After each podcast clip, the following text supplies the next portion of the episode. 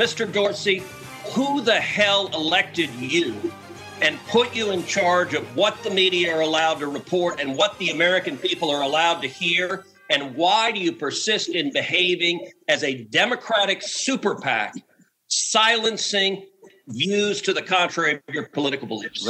So Twitter finally res- finally relents their Orwellian practice of completely censoring anything negative they can find being said about Joe Biden after being hammered by members of the Senate. Hi, welcome back to the Nerdy Merc again. 317 978 Nerd. That's 317 978 6373. I want to get back to this. So, this segment began. You heard a, a clip of Ted Cruz kind of kind of hitting uh, hitting his stride uh, and hitting the peak of his speech, you know, his lecture to Jack Dorsey, who is the CEO of Twitter, and it was it was uh, it was not nice. This was actually the culmination of about eight minutes, almost nine minutes of video of Ted Cruz questioning the Twitter CEO, who, by the way, was looking more like a homeless man than one of the richest people in the country. I assume he's one of the richest people in the country. You know, see, or Twitter's kind of big. And I mean, he had a long gray beard, and oh wait, so do I. Ah. But he had a nose ring. I do not have a nose ring, and I'm pretty sure Jack Dorsey was stoned. But that's neither here nor there. Ted Cruz just kind of laid into him, and Jack Dorsey just kind of bleh, bleh, bleh, bleh. he he just had very little in the way of response. So let's let's hear a little bit of the back and forth, okay? The three witnesses we have before this committee today collectively pose, I believe, the single greatest threat to free speech in America. He is talking about Twitter, Google, and Facebook. And the greatest threat we have to free and fair elections. Yesterday, I spent a considerable amount of time speaking with both Mr. Zuckerberg and Mr. Pichai. I have concerns about the behavior of both of their companies. I would note that Facebook is at the minimum at least trying to make some efforts in the direction of defending free speech. I appreciate their doing so. And that's important to note because, you know, going forward, things like that might influence which social media sites that I stay on. Who knows? So I want to get to the part where he's actually going the back and forth with Jack Dorsey, but I wanted to lay out that little bit of preamble. Google, I agree with the concerns that Senator Klobuchar raised. I think Google has more power than any company on the face of the planet. And the antitrust concerns are real. The impact of Google is profound. And I expect we will have continued and ongoing discussions about Google's abuse of that power and its willingness to manipulate search outcomes to influence and change election results. He is, of course, absolutely correct. And as I've noted, I think in the last show, in the documentary, uh, The Social Dilemma, Google tailors search results based on location. So, for example, in if you were to say President Trump is a and then let Google do the autofill, you're going to get different results in central Indiana than you are if you're in South Southern California or in New York City. If you were to Google climate change is and let Google autofill, you're going to get different results based on your geographical location as well. I've tested this myself it is true. It, is 100% true. So uh, they are the antitrust laws. I assume they're talking about Section 230 of the Decency and Commerce Act. I think that's the name of it. The DCA. That sounds right. But Section 230, which offers Twitter, Google, um, Facebook, Pinterest, Flickr, all, all those social media sites, and all all of that, they offer them immunity as so long as they act as a platform. I've I've discussed that in a previous show. I'm not going to go into it right now because I, I am really liking this this uh, uh, uh, this bit with Ted Cruz and Jack Dorsey. I apologize. So far, we haven't even heard Jack Dorsey speak yet, but don't worry, you're not missing much. But today, I want to focus my questioning on Mr. Dorsey and on Twitter. Because of the three players before us, I think Twitter's conduct has by far been the most egregious. Mr. Dorsey, does Twitter have the ability to influence elections? No. You don't believe Twitter has any ability to influence elections? No, we are one part of a broad spectrum of communication channels that people have. So you're testifying to this committee right now that, that that Twitter, when it silences people, when it censors people, when it blocks political speech, that has no impact on elections? People people have choice of other communication channels with which Not if not if they don't hear information. If you don't think you have the power to influence elections, why do you block anything? I would argue that that's the wrong question to ask. If you don't believe that that Twitter has the power to influence people's opinions or what they think, then why block anything? I think that would be a better question to ask because yes, of course, they do have that power if they control what you do and you don't see. And remember, the New York Post, uh, they were completely banned and blocked, and they were unable. You couldn't even privately uh, DM that article. You couldn't even privately do it. That is influencing the way people see. If you control the information that people see, you are controlling the way they think. You are influencing the way they think. And if you, uh, and if you only influence one percent of the way people think across the world, you have changed the world. These people are looking on a global scale. Uh, well, we have policies that are focused on making sure that more voices on the platform are possible. We see a lot of abuse and harassment, which ends up silencing people and having them leave from the platform. So his argument is that by censoring content, they are trying to retain Twitter follow people that use Twitter. All right, Mr. Dorsey, I find your opening questions, your opening answers absurd on their face. Let's talk about the last two weeks in particular. As you know, I have long been concerned about Twitter's pa- pattern of censoring and silencing individual Americans with whom Twitter disagrees. But two weeks ago, Twitter and to a lesser extent, Facebook crossed a threshold that is fundamental in our country. Two weeks ago, Twitter made the unilateral decision to censor the New York Post in a series of two blockbuster articles, both alleging evidence of corruption against Joe Biden. The first concerning Ukraine, the second concerning communist China. And Twitter made the decision number one, to prevent users, any user, from sharing those stories. And number two, you went even further and blocked the New York Post from sharing on Twitter its own reporting. Why did Twitter make the decision to censor the New York Post? Uh, we had a hack materials policy um, that we. When was that policy adopted? Now, in case you didn't catch it right there, Jack Dorsey said we have a hacked materials policy. Okay, they have a hacked materials policy. Okay, so you so if if a group like uh, uh, anonymous, if they hack some materials from the DoD, uh, you told me Twitter would not allow those documents to be shared. I find that highly dubious, especially when Twitter did not block the New York Times when they reported on President Trump's tax returns from like 2016 or 17, where he only paid $750 in income taxes.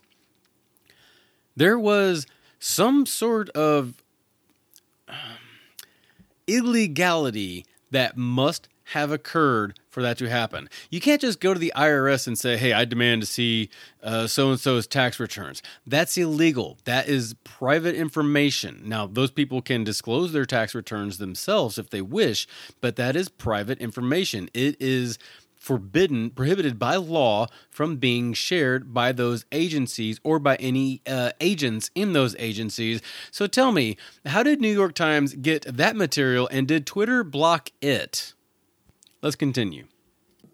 Uh, in 2018, I believe. In 2018, go ahead. What was what, what was the policy? So the policy is around um, limiting the spread of materials uh, that are hacked. Um, we didn't want Twitter to be a distributor for hacked materials. Um, we found that the New York Post, because it showed the direct materials, screenshots of the direct materials, and it was unclear how those were attained. That's an absolute lie. They even said from where their material came. It came from a laptop that at this point it's like all but 100% confirmed was owned and and dropped off by Hunter Biden. So there's that was a lie. That it felt that it fell under this policy. Now, we, so in your view, if it's unclear the source of, uh, of a document, and in this instance, the New York Post documented what it said the source was, which it said it was a, a laptop owned by Hunter Biden that had been turned into a re- re- repair store. So they weren't hiding what they claimed to be the source. Is it is it your position that Twitter, when you can't tell the source, blocks blocks press stories? No, not at all. Um, we our our team made a fast decision. Uh, the enforcement action, however, of blocking URLs both in tweets and uh, in DM in direct messages, we believe was incorrect.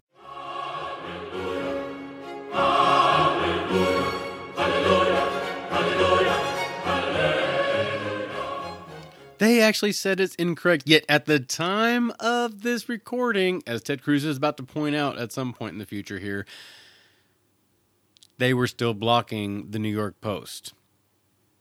And we changed it today. Right now, the New York Post is still blocked from tweeting two weeks later.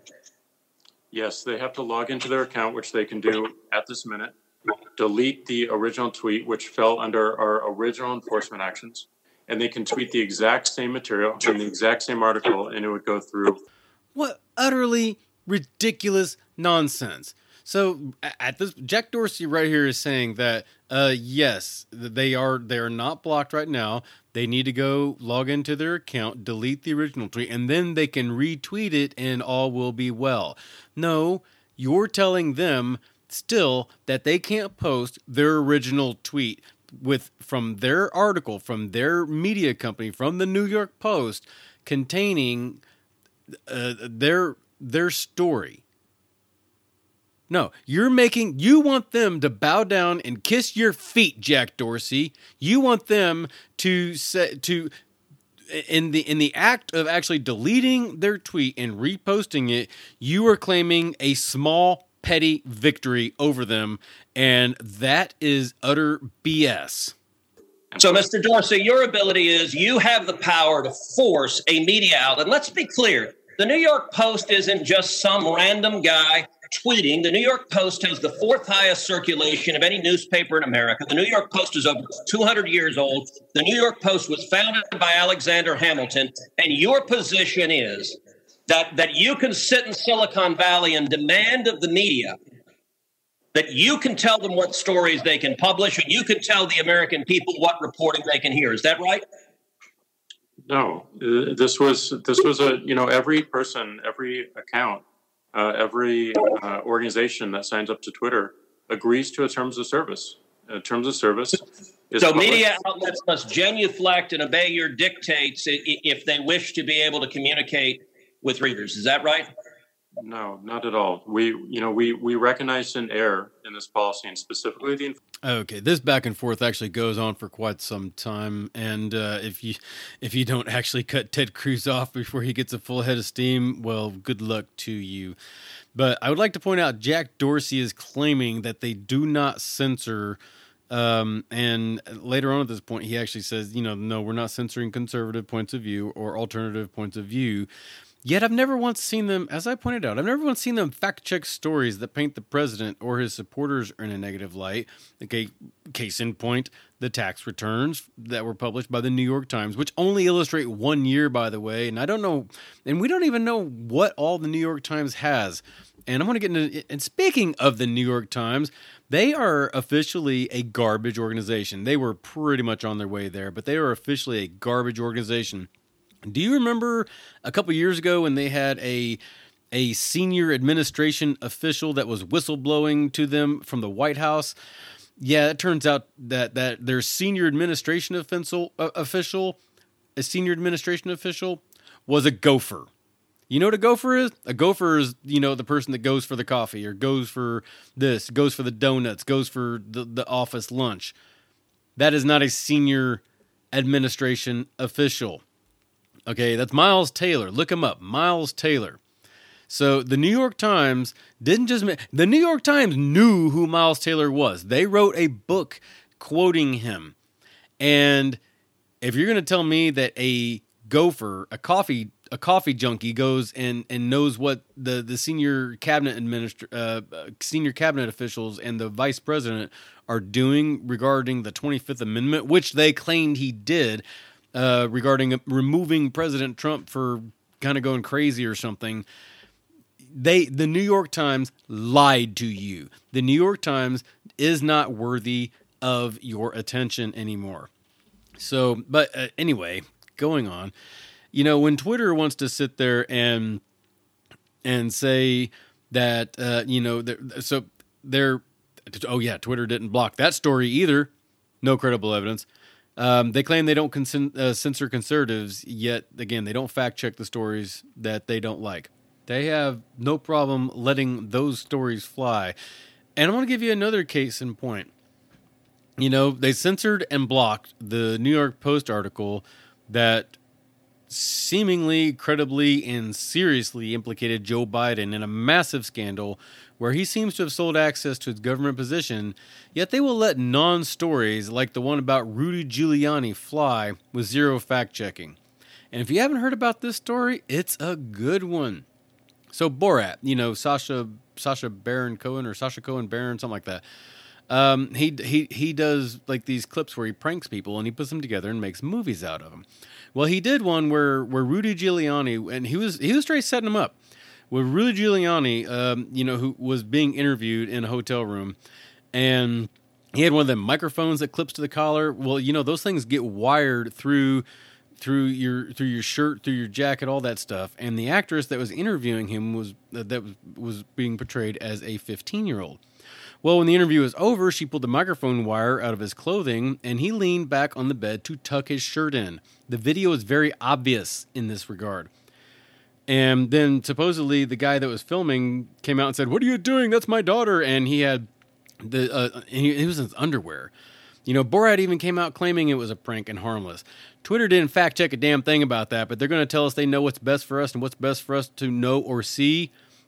Jack Dorsey is a disgusting human being who lives in his little silicone bubble and thinks he knows what is best for you and what is best for me.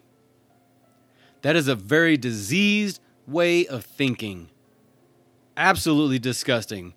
And I'm just going to come right out and say it. Jack Dorsey just needs to go play in traffic. Just a real quick admin note. Reminder there will not be a show this coming Wednesday as I am working the polls myself. I will be there from about 5 a.m. to 7 p.m. at East Ridge Elementary or Middle School. I forget which one, whichever one that is. So make sure you get out and vote, exercise your political power, and I will see you guys back here on Friday. Once again, we have reached the end of the show. I am the Nerdy Merc. You can reach me at 317 978 NERD. That's 317 978 6373 or www.nerdymerc.com and by email jeff at nerdymerc.com. You can also find me at The Nerdy Merc on Facebook, YouTube, and all the podcasting sites, at Nerdy Merc on Twitter and Parler, and Nerdy Merc79 on Instagram. If you can't tell, I like the brand. Go there, subscribe, follow me, give me a like, and tell your friends. Have a great day. Nerdy Merc out.